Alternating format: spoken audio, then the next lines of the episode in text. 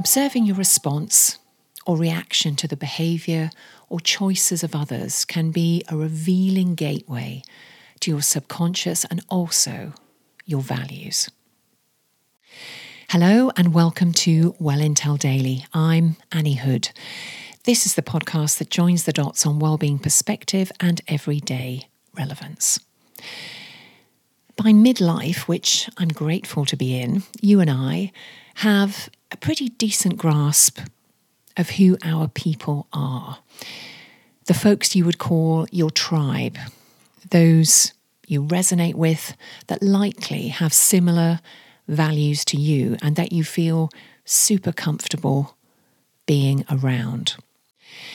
I met someone new recently who I immediately liked. She's vivacious, erudite, and huge fun to be with. We're still getting to know each other, and we met up for a coffee. And I was sharing a recent life experience with her. And that life experience was in relation to a situation that was being made transactional rather than it being valued in a way that it should have been. And she responded with such cutting insight. I don't think I'll ever forget it. And that's not because of anything dramatic, but that it was just so wise and so human. She said, I'd always wonder about the motives of someone who explicitly didn't want to care. And it was in relation to something personal, but it got me thinking about other things. It got me thinking about the climate crisis, about the morals and ethics of some leaders, about those governing the world, the UK, and some business leaders too. We can all make mistakes, say the wrong thing, read the room badly. But that response, I'd always wonder at the motives of someone who explicitly didn't want to care. Really resonated with me.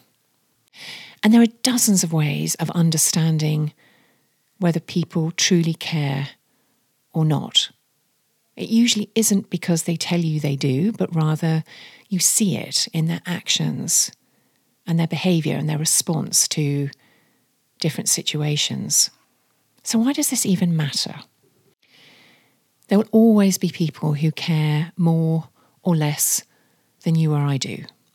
But here's my take as a human being, it goes against our basic instinct to not want to care.